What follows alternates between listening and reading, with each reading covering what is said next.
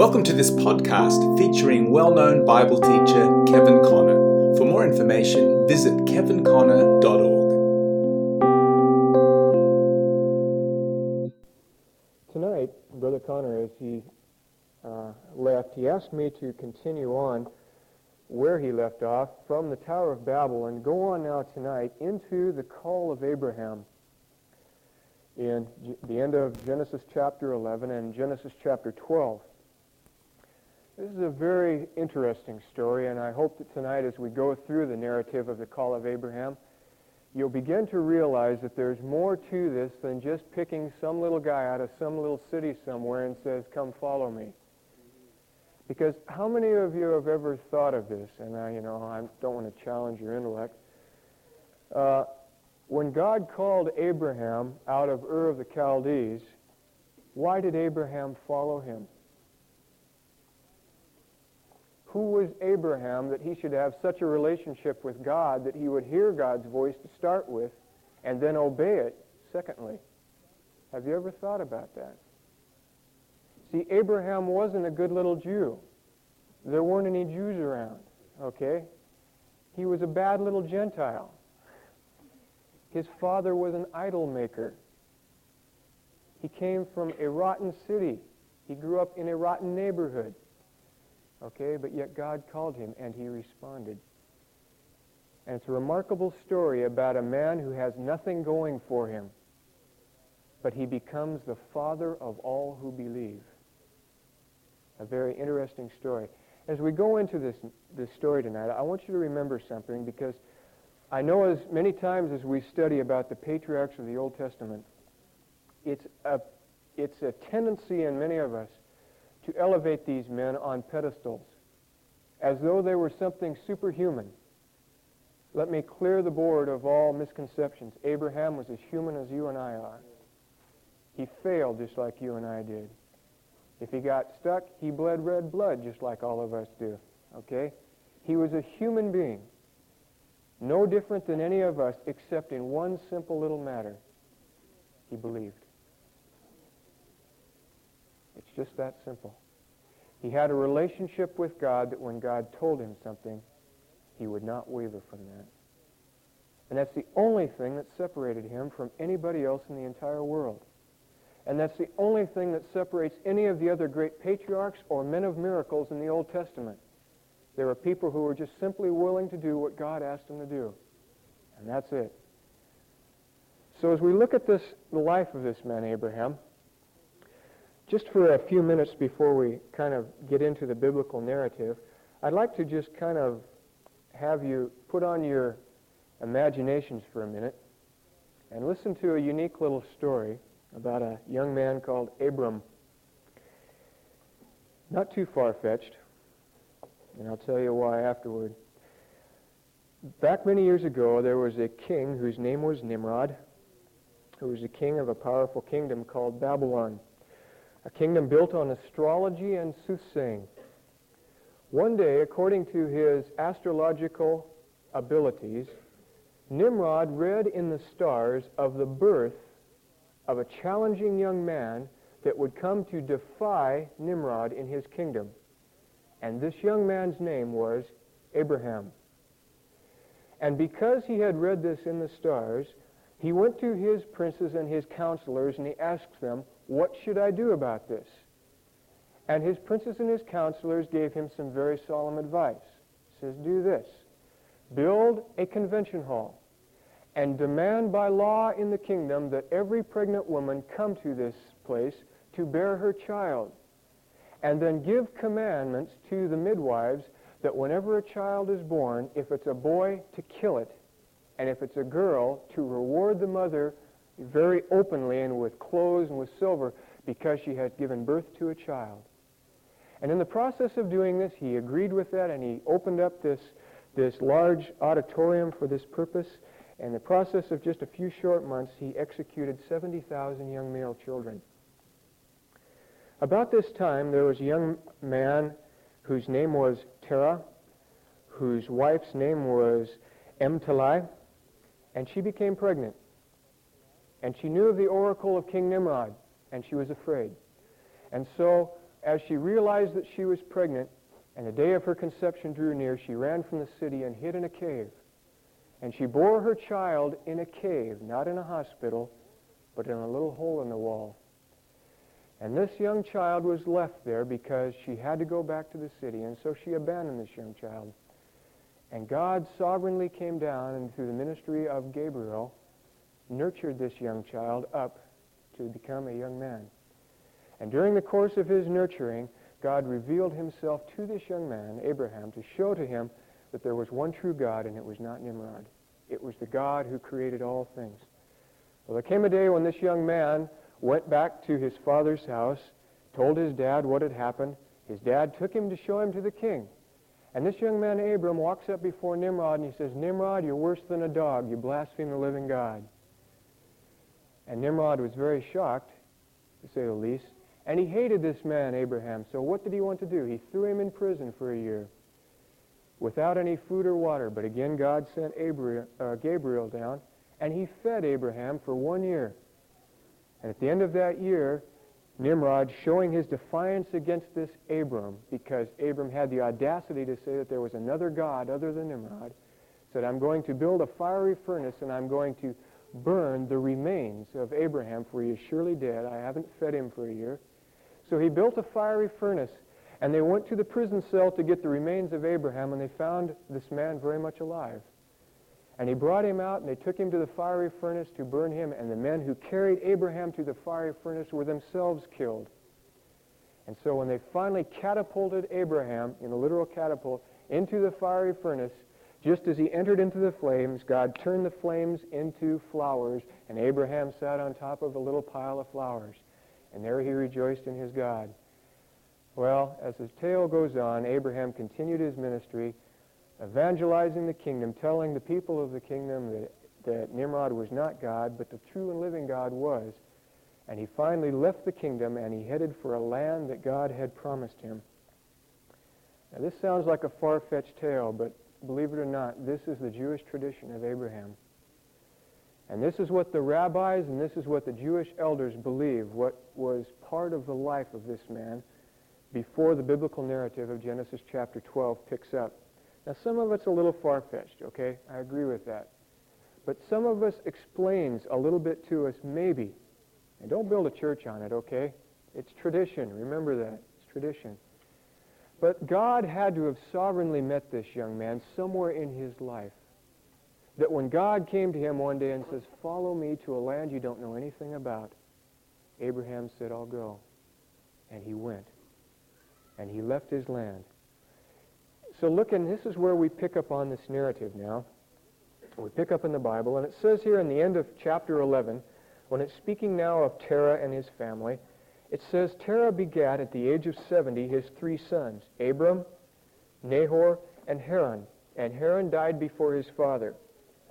Uh, that may not seem like very much to you, but at this time in the world's history, it was extremely rare for a son to die before his father. In fact, this is only the second occurrence that we see of it in the entire Bible up to this point. The only other one was Abel, and that's because he was killed. But Nahor the son died before his father. And so it was that these men were there, and Sarai, his wife, and Milcah, the wife of Nahor, and they're all there. And Terah took his family, and they went to Haran, and there they were there till the day that Terah died. And then God sends his great commission down now to Abraham. And this is where the story picks up.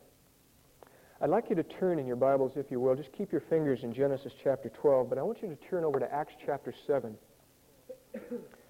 Acts chapter 7. And here in Acts chapter 7, we are going to see a couple little things that the Genesis narrative doesn't bring in, but yet are facts according to Stephen, the young deacon. Now, in Acts chapter 7, Stephen now is defending his faith. He is defending the accusation that is brought against him by the Sanhedrin of being a blasphemer against the living God. And as he begins to give his narrative, and here he says this, and he said in verse 2, Men, brethren, and fathers, hearken. The God of glory appeared unto our father Abraham when he was in Macedonia, before he dwelt in Haran, or Haran. And he said unto him, Get thee out of thy country and from thy kindred, and come into a land which I will show thee. And then he came out of the land of the Chaldeans, and he dwelt in Haran, and from thence, when his father was dead, he removed him into the land wherein ye now dwell. So here we see the narrative given by Stephen now of the calling of Abraham. And notice, if you will, here a couple of very important phrases. He starts off with this The God of glory appeared unto our father Abraham. Now, many times in the Old Testament, when God reveals himself to people, he reveals himself in different ways. You remember how he revealed himself to Moses in Exodus chapter 3 in a burning bush. And Moses said, Who do I tell them that I am? And he says, Tell them, I am has sent you. Jehovah, Yahweh, the I am, says, This is how God revealed himself. When he came to him later in chapters 15 and 17, and he came unto Abraham and says, I am El Shaddai. He gives him a different name now. I am the God who nourishes. I am the God who am almighty. And later in chapter 22, when he revealed himself again to Abraham on Mount Moriah, there Abraham knew him as Jehovah Jireh, the God who provides. But now in Stephen's declaration here it says, when God appeared unto Abraham, it was not El Shaddai, it was not Jehovah Jireh, it was not Yahweh, it was the God of glory. And why the God of glory? It's very important. Because Abraham was being called out of the symbol, the system of all that was against God. Nimrod's system. And what was Nimrod's system? We will build ourselves. We will, following after the declaration of Satan, I will exalt myself. I will be like the Most High God.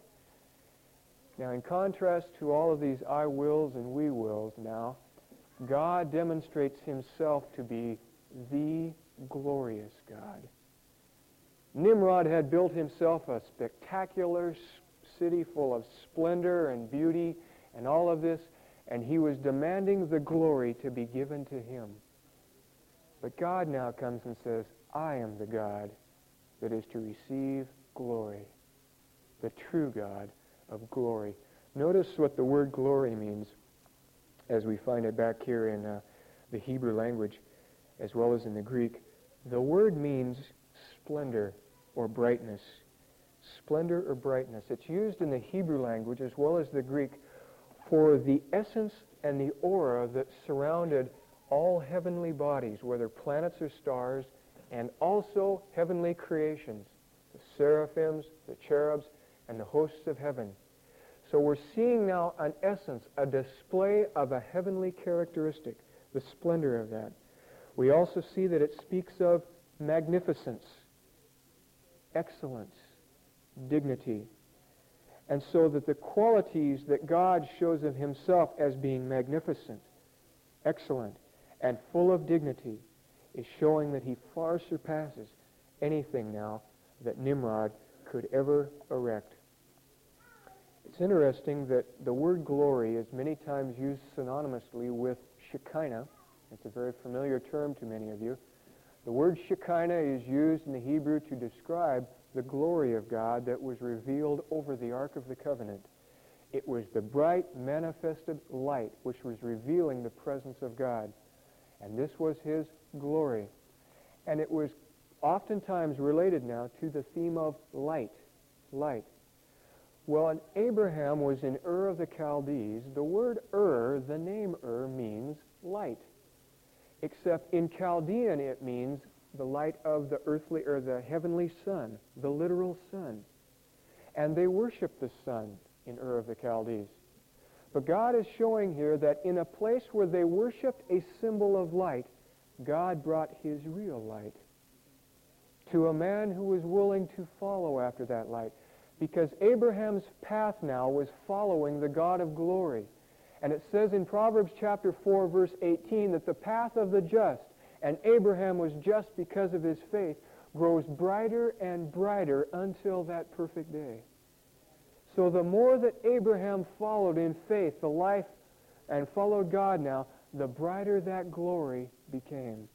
Continuing in faith day by day as he followed after this pathway. It's just like the yellow brick road. You're following and it gets better and better. And so he's going on now, and God brings in his light. It's interesting in the New Testament when you take this theme of glory, uh, two interesting scriptures I'll give you here in, in 2 Corinthians chapter 4. 2 Corinthians chapter 4, verse 4.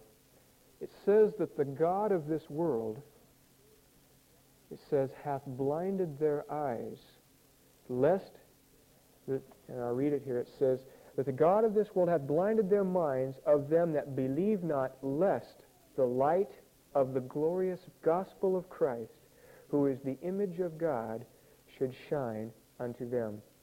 What Satan is trying to do, folks, is keep the world in the dark. Very simple. Very simple. And you read all the scriptures about men loving evil, loving darkness rather, because their deeds were evil. And you read in Ezekiel chapter 8 where you see there the leaders, the elders of the nation of Judah now hiding in a dark little foreboding cavern, worshiping the images and the beasts. Why? Because they could only do it in the darkness. The light of the glorious truth. They didn't want to see that. And so it was that light now, the glorious, the light shining of the gospel. Second or First Timothy chapter 1, verse 11. 1 Timothy chapter 1, verse 11. It says here, if I get the right epistle, according to the glorious or the radiant gospel of the blessed God, which was committed to my trust. And this is what Paul is saying now to Timothy. It's this glorious, glorious gospel in a very interesting scripture in the book of Galatians, chapter 3. Galatians chapter 3. Notice what it says here, and I'll begin back in verse 6 of the chapter. Even as Abraham believed God, and it was accounted unto him for righteousness, know ye therefore that they which are of faith, the same are the children of Abraham. It's of faith. And so he goes on and he says then in verse 8, And the Scripture, foreseeing that God would justify the heathen through faith, preached before the gospel unto Abraham. The glorious gospel was preached to Abraham. And many of us think, well, how could that happen? You know, the gospel couldn't come, you know, until later on. No, the gospel was preached back in Genesis chapter 3, verse 15. The seed of the woman that would crush the head of the serpent and break the curse on all humanity. That, folks, is the gospel. And God came and he spoke the gospel to Abraham. And what was the gospel? Abraham, your seed is going to bless the world.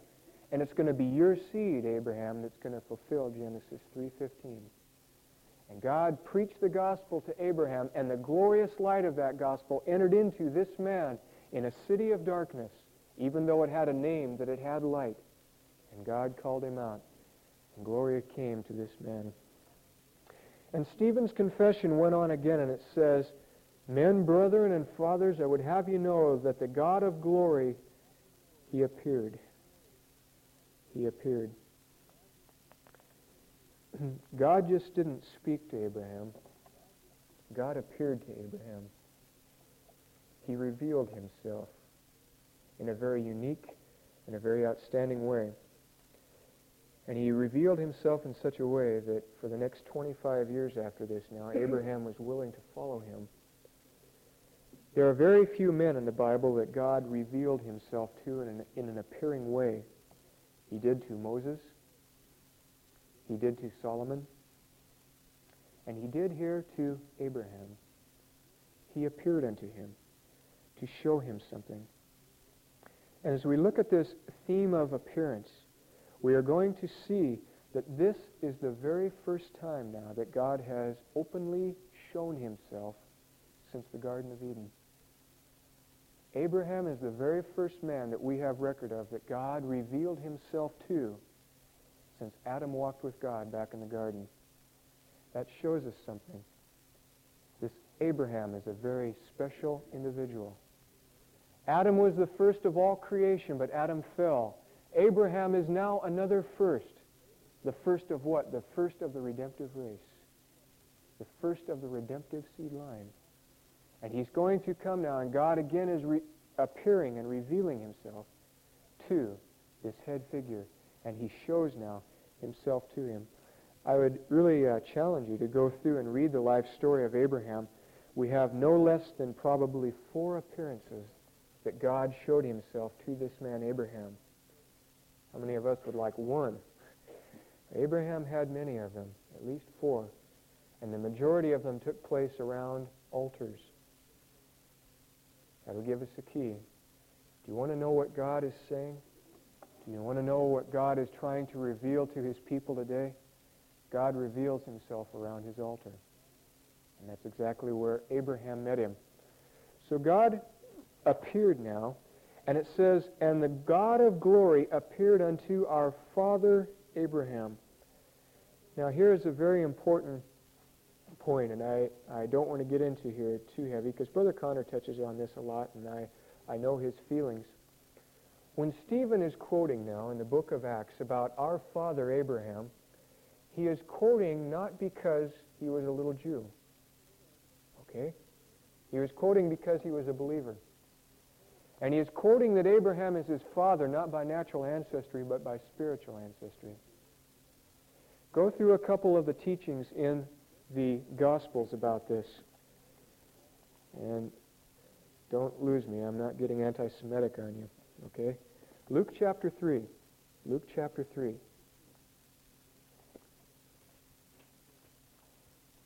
Verse 8. And here John the Baptist now, as he's baptizing at the river, and he is speaking to the people that had come down, specifically to the Pharisees and the Sadducees. It says, Bring forth therefore fruits worthy of repentance, and, be, and begin not to say within yourselves, We have Abraham to our father. He says, Don't start confessing that you have Abraham as your father. For I say unto you that God is able of these stones to raise up children unto Abraham.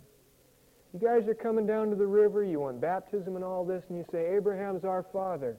And John the Baptist looks him in the face and says, That's nothing. If God wants to, he can make sons and children out of the very rocks that are standing here. says, Don't take pride in your lineage. Don't take pride in your natural ancestry.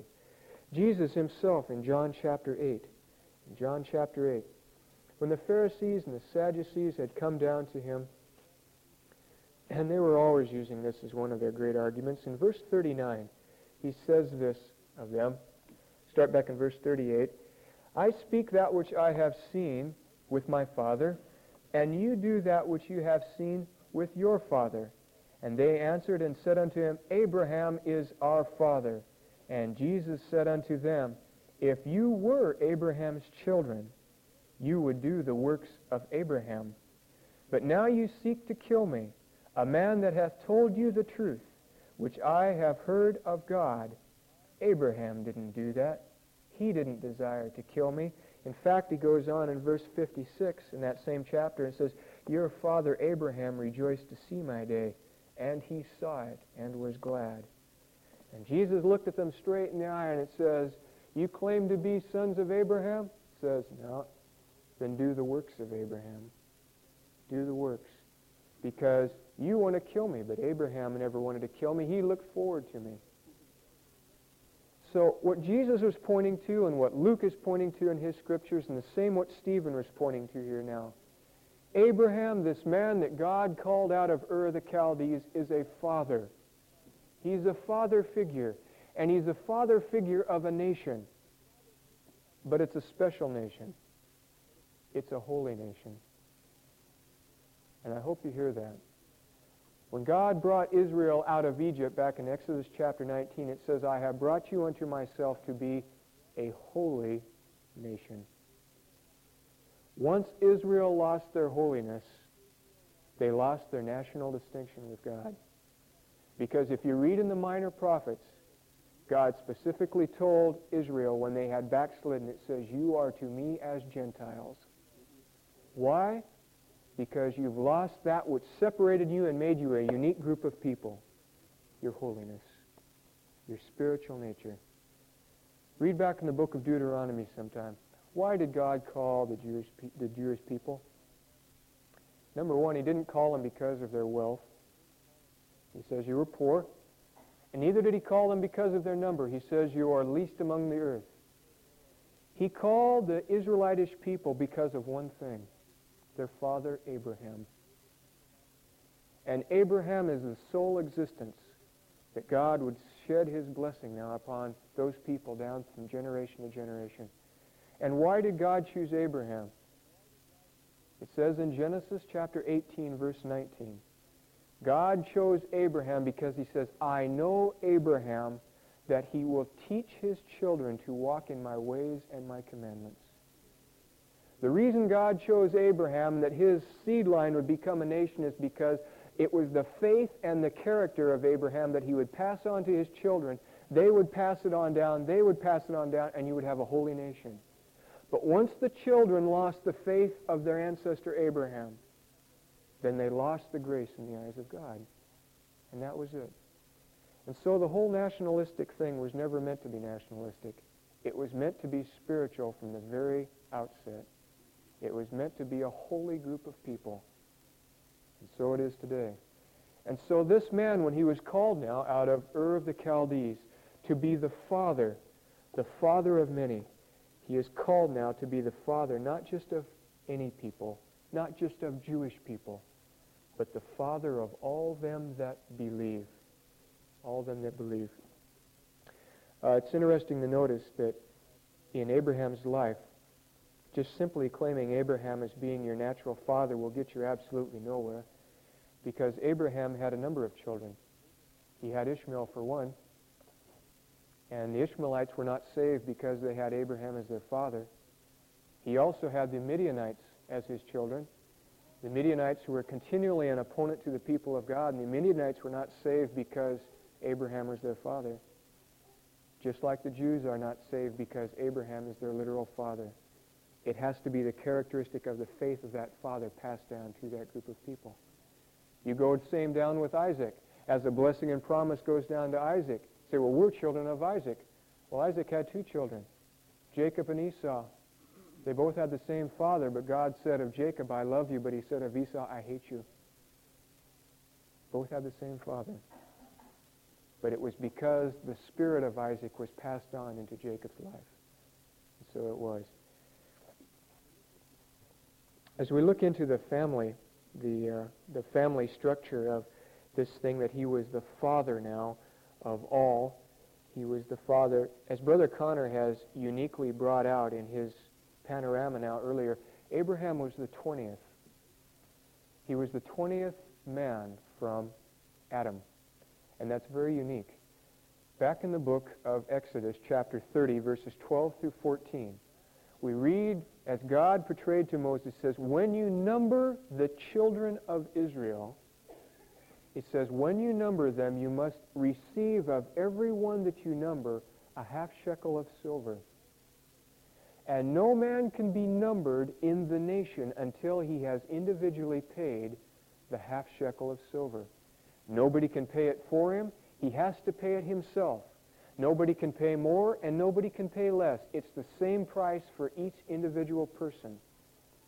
And that price was paid by everyone who was 20 years of age and older.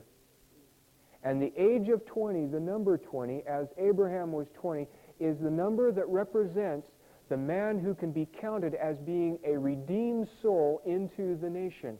And it's very interesting because when they went before the elders of Israel and they paid their half shekel of silver, it says that their names were then written in the book of Israel, the book of God's people.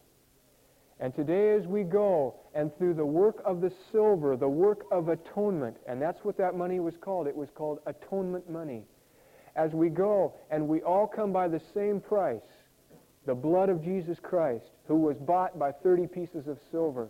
As we all pay the same price, our names are numbered in a book. And we become part of a holy nation. A holy nation. So he is 20 now. He is the father of all of these. Uh, Abraham, as he was there and as he was the father of all, as we go back to the Genesis now, the account in Genesis chapter 20, when God speaks to Abraham now, the very first words he says to him are this Now the Lord said unto Abraham, Get thee out of thy country and from thy kindred and from thy father's house into a land that I will show thee. And then he goes on to pronounce his blessings to them. Abraham is the representative of the father of all who believe. Romans chapter 4. And since he is the representative and the father figure of all who believe, what takes place in Abraham's life is representative of that which must take place in all believers' lives. Here he was living in Babylon, living in captivity, living in sin, a state of confusion, and God says, Get out. Get out. The very first commandment that God gave to Abraham on his road of faith was get out. Get out of this place. Leave. And this little admonition of get out is so important, and there's many places in the Bible where the theme of get out and separated is used. I'll just give you a couple of them here. It says back in Numbers chapter 16, verse 21, when Korah, and remember the 250 men that rebelled with Korah, and they came up before Moses and they challenged Moses in authority, and they said, Moses, you're taking too much responsibility on yourselves. And God spoke to Moses and it says, Separate yourself from among them, for I am going to show myself now among them this day. And God poured out his judgment now and his fire upon those people, Korah and the 250. And then Dathan in his tent back there, he caused the earth to open up and he swallowed them out. But before God poured out his judgment upon the evildoers, he told to the righteous believers, Separate yourself from them. Moses, Aaron, get away from them. Get away from their tents. Get away from what they say. Get as far away from me as you can because I'm going to judge them. Separate yourself. Put a space now between them and yourselves. The book of Ezra, the book of Ezra, chapter 6, verse 21. We see here now, in reference to the remnant that returned from Babylonian captivity, Ezra said unto these men, and remember, the people that returned from Babylon, it wasn't all the Jewish people. There were close to a couple hundred thousand Jews that were probably taken captive under Nebuchadnezzar. But there were only 50,000 that returned under Zerubbabel and Ezra and Nehemiah. That left a great portion of them back in Babylon. And the challenge that went up in the, in the story of Ezra under Zerubbabel was, You whose hearts stir up in you Separate yourself now from Babylon and return to the Holy Land. And it's those who experience the blessings of restoration that were willing to separate themselves. And why didn't the others leave? Very simply, because for 70 years they had established businesses, they had established prominence in their communities, and they were comfortable in Babylon. And when the word came to separate yourself from them, they were too comfortable to leave. And so they stayed in Babylon.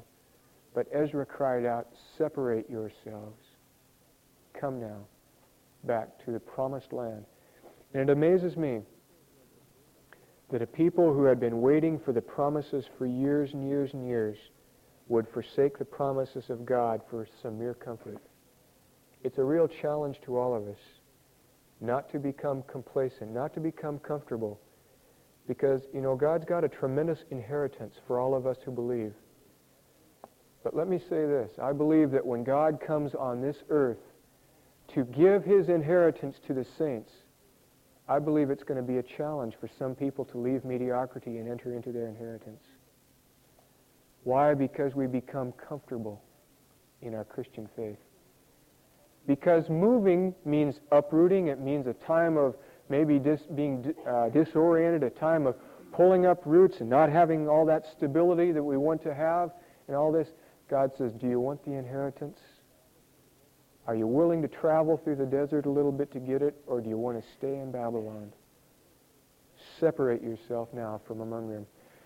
Very interesting scripture uh, in Isaiah chapter 52. Isaiah chapter 52, verse 11. Now, this whole chapter here in Isaiah 52 is a restorative chapter. Notice how it begins. Awake, awake, O put on thy strength, O Zion. Put on thy beautiful garments, O Jerusalem, the holy city. For henceforth there shall no more come into the uncircumcised and the unclean. And he goes on to talk about getting up out of the dust and sitting down and putting on their beauty and becoming his beautiful people in the mountains of Zion and go on. And then he gives this admonition in verse 11. If you want to be Zion and you want to put on the beautiful garments and you want to awake and all this, it says, Depart ye, depart ye, go out from among thence. Touch not unclean things. Go ye out of the midst of her. Be ye clean that bear the vessels of the Lord. Separate, depart, go out. 2 Corinthians chapter 6. 2 Corinthians chapter 6. A very familiar section of Scripture to many of you. Here we get uh, the Scripture that often is used in counseling and in marriage and in business matters. And it's talking about being unequally yoked. But notice what it says in here it says in the section on being unequally yoked, it says, What fellowship hath righteousness with unrighteousness? What communion hath light with darkness? And what concord hath Christ with Belial? And what part hath he that believeth with the infidel? And what agreement hath the temple of God with idols? And ye are the temple of the living God. As God hath said, I will dwell in them, and walk in them, and I will be their God, and they shall be my people. Wherefore, come out from among them, be ye separate, saith the Lord, and touch not the unclean thing. And I will receive you, and be a father unto you, and you shall be my sons and daughters, saith the Lord Almighty. Now, the admonition that Paul is giving here now to the church at Corinth is the admonition of separating yourself from that which is marked by the world. And he is quoting here now the Old Testament, both Jeremiah and Isaiah, and he's saying, Come out Come out from among them, separate yourself, and touch not the unclean thing. And he gives here a three part progression in thought in the theme of spiritual separation. Number one, come out. The word and the phrase come out puts the responsibility on us. God does not say, I'm going to take you out. He says, come out. We have to be the ones that are willing to leave. It's by a matter of our own choice. But he doesn't leave it at that. He says, come out, number one. And number two, he says, separate yourself. Not only are you to come out, but you're to put a space between you and that which you have come out of. There has to be a line of demarcation, a space to show that there is a true separation. And once the separation has been achieved, then he says, number three, then never again by any means go back and come into contact with any of those things back there. And folks, this is what biblical repentance is all about. It's leaving that sin, forsaking it, separating yourself from it to not come near, and then in your life to continue on repentance so as to never go that way and come in contact with it again. That's what biblical repentance is all about. And that's what he's talking about here. And you hear the testimonies of people so often that says, well, I was delivered of this and this, and I was a drug addict once, but now, bless God, I can go back and minister to these guys and go into the honky talks and all this. That's dangerous. That's dangerous. It's very dangerous. Because unless God has sovereignly touched a man and taken out of him the roots of that sin and that problem, I know because I have talked with alcoholics, they said they even get near the smell of it and it says they are driven by an impulse that they have to drink. God says, if you are going to be separate from it, he says, you keep a space between you and it. And it says, don't ever touch it. Don't play with it. Don't go back to it. Because Babylon's got an intoxicating influence that'll suck you back into its desires and its pleasures so easily. But he says, separate yourself. Notice, if you, if you will, back in here, and I, I taught this to the the Pauline Epistles class, and I hope that those who are in the class who are here just kind of bear with me. In verses 14 through 16 of 2 Corinthians chapter 6, there are five words that are used here. Five words that are used here to describe a relationship, speaking now of this unequally yoked relationship or this separatedness. Number one, it says, What fellowship hath righteousness with darkness? And these are all different Greek words. They all express different ideas. What fellowship? And what this means is this what joint possession does righteousness have with unrighteousness? And what it's simply saying here in the classical Greek, it's a picture, a word picture of two business partners that are functioning in the same business and they both have equal shares in stock. And it says, How can one man who is living unto righteousness share in stock and share a direction of a mutual contract with someone who is diametrically opposed to them? How can you do that? How can you be in a business agreement? Because both of you are going in two directions. It says you cannot. Number two, then, it says, what communion? What communion have life with darkness? The word communion here is a very intimate word. It's simply it's the word that is used for intercourse. It's the word used for the most intimate relationship between two people. It's where two become one. And he is saying here, how is it possible for light and darkness, two opposites, to become one? Because he says when they join together, they will both change. The light will take on a darker characteristic and lose its glory. And the darkness will become a little lighter, but the darkness will always be gray. It will never become totally light. And what you'll get is a blending. You'll get a gray. And in the middle, and that's exactly what we find with the church at Laodicea, neither hot nor cold, but right in the middle. And it says, how is it possible for two things that are diametrically opposed to have that intimate of a relationship without you who are the children of light losing somewhat of what you've got? It's impossible. You will suffer some loss in that kind of a relationship. Number three, it goes on to say, And what concord then hath Belial, hath Christ with Belial? The word concord here in the Greek is the word symphoneo, from which we get the word symphony. And it's talking about a harmony where melodies and rhythms blend together in one melodious tune. And it says, How can Christ, the anointed of God, sing a harmony and a symphony with Belial, which represents worthlessness and vanity? They can't. They're at discord. They're totally opposite. But what is the songs that we sing? And it's so interesting, the type of music that people listen to. Is it characteristic of Christ or Belial? And so many people try to mix the tempos and the music of Belial with the words of Christ. And what do they come up with? They come up with a discord. They come up with something that neither glorifies God nor gives complete glory to Satan. It's right in the middle. And it doesn't edify. It really doesn't. God says, you can't sing a song with Satan. You can't sing his song. He says, you can sing the song of the Lamb, but not the song of Satan. And then it goes on to say, in what part now, after this, do, do you, it says, what part then does he that believe have with him that is an infidel and does not believe? In the sphere of unbelief, the pie of unbelief, what portion of that pie belongs to faith? There isn't one. The pie is the pie of unbelief, and there's no portion in that that is characterized by faith.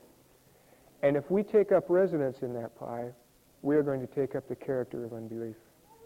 There's no way we can inhabit a part of that sphere of being and maintain the quality of faith within ourselves. And number five, what agreement then? What agreement does the temple of God have with the temple of idols? And the word agreement simply means approval. It boils down to this.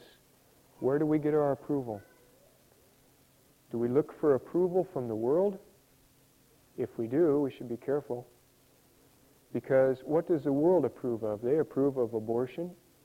They approve of euthanasia. They approve of useless wars for the sake of monetary gain.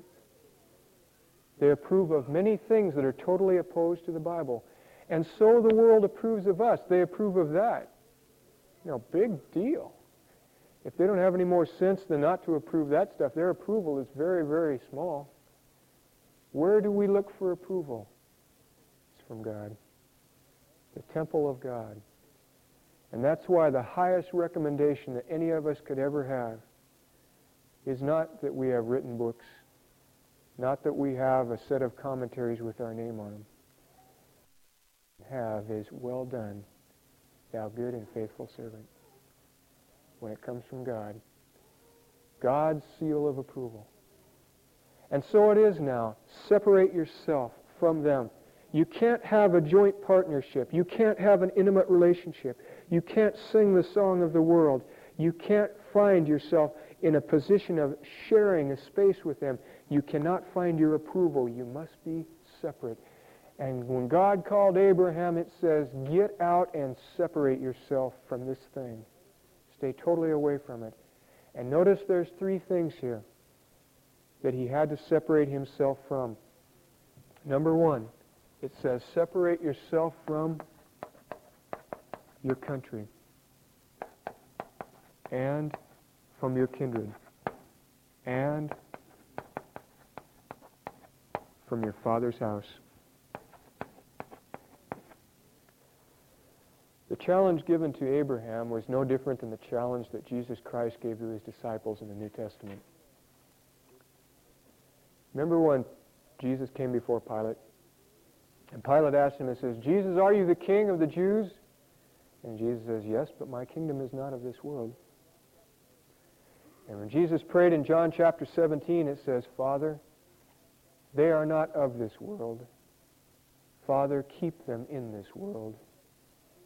Father, for they have a country that is different.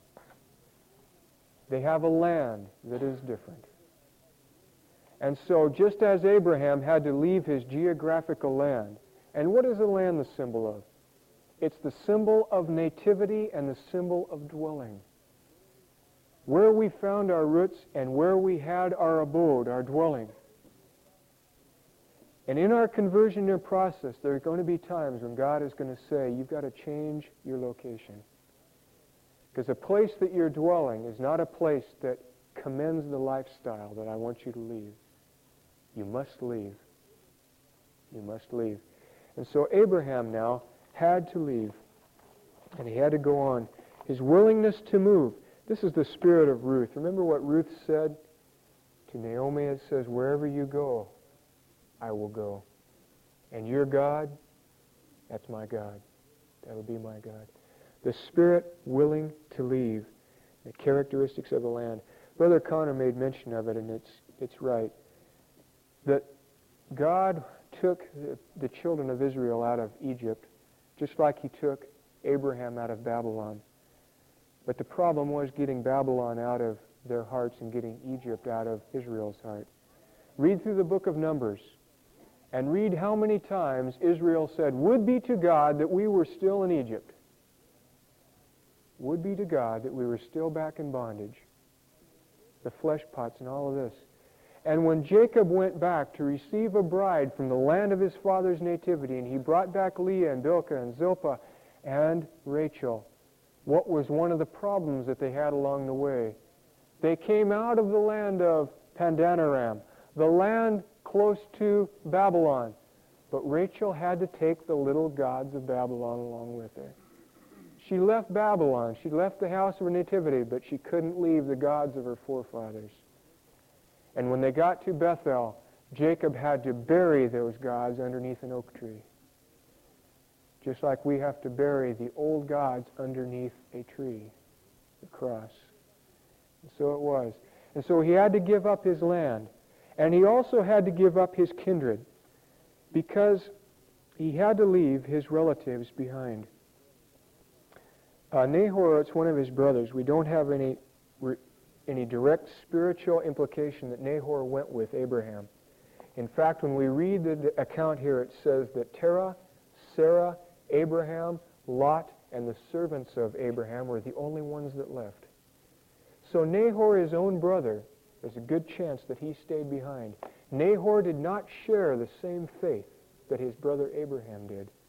And so it is. There's an opportunity, and it comes in our lives, that even family is not going to share what you have. Uh, in the book of Matthew, chapter 12, verse 50, notice what Jesus says. He says, One day when he was speaking, and the disciples came and said, Jesus, your mother and your brothers are out here to see you. And Jesus looked out and says, These are my mother and my brothers. He says, All those that will do the will of my Father are my mothers and my brothers. And history tells us that Jesus' brothers and sisters did not accept him as Messiah until after the resurrection. They did not believe the testimony of their brother Jesus that he was the Son of God. And so Jesus could not be intimidated by their unbelief. And he says, My true kindred are you who do believe. I have to go for my natural people, but I have to go to those who are my spiritual brothers and sisters. And it said also he had to leave his father's house. Interesting, you know what the word Terah means? The name Terah means delay. God called Abraham out of Ur the Chaldees, but he, had, he delayed in Haran until his father died. God did not call Abraham to Haran, he called him to Canaan. And the little way by the little stopover that they had in Haran was because of a father, a delay. Remember what happened in Jesus when a man came up and said, I would follow after you, but let me go bury my father? And Jesus said, Let the dead bury the dead. And why did Jesus say that? Because the phrase, let me bury my father, was a platitude in the Jewish language, and it still is today. Just like when you ask a Jew, or ask one of you guys out here, will you do something for me? And you say, well, I just don't feel like it, or I'm not feeling too good. We say that. But the Jew says, I've got to bury my father. His father could be standing right there, you know, doing jumping jacks. And he says, my father's dead. I got to go bury him. It's a scapegoat. It's an excuse. And Jesus says, you have to be willing to leave behind that. Abraham, will you leave your father? Will you leave him there? Terah, history never tells us that Terah accepted the faith. Tradition tells us that Terah was an idol worshiper. In fact, the Talmud tells us that, that Terah worshiped no less than 12 idols and that he never understood the faith of his son completely. But yet that did not hinder Abraham Abraham believed God. He was willing to leave all of these things to follow after God, to go into the land. Just the last closing minutes here, I just want to share a couple closing remarks here and I'll let Brother Conner pick it up with you. As Abraham went on his journey and he left Haran, he went into the land of Palestine, and the very first place that he went, the place of Moreh, the place of Shechem, he built an altar. The characteristic of the man of faith, and remember, he's the father of all who believe. He's our example.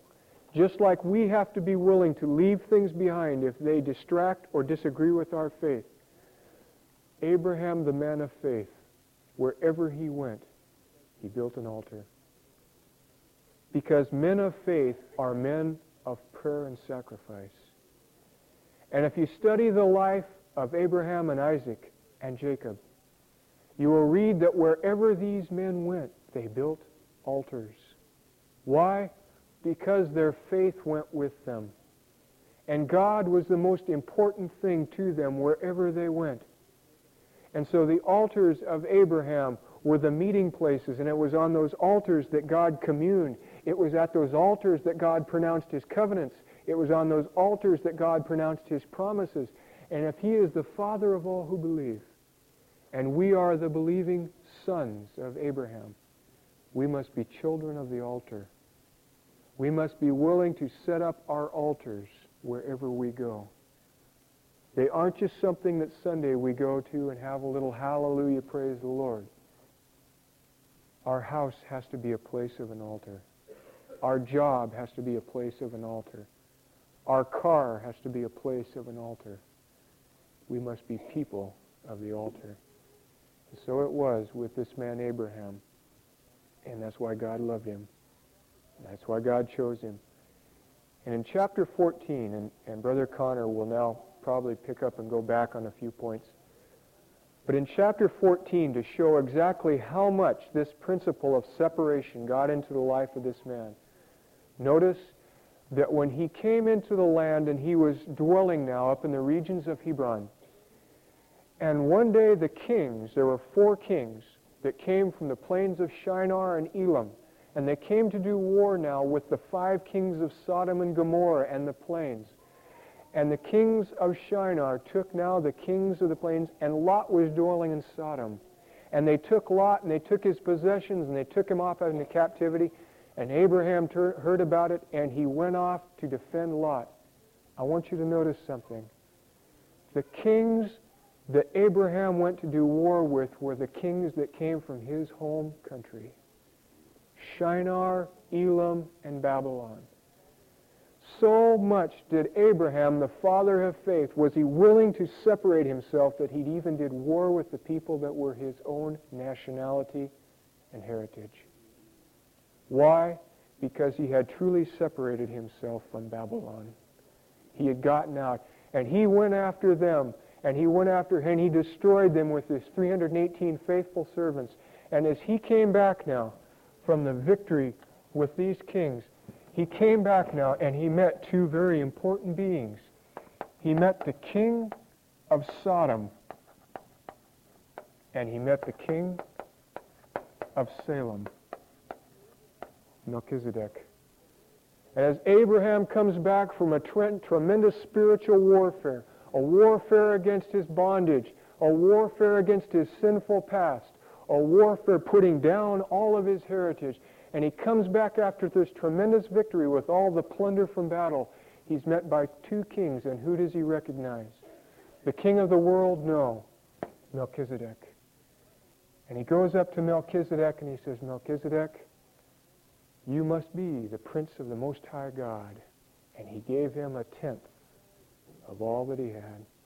And he recognized that this Melchizedek was somehow, some way involved with that tremendous victory over those kings of Babylon.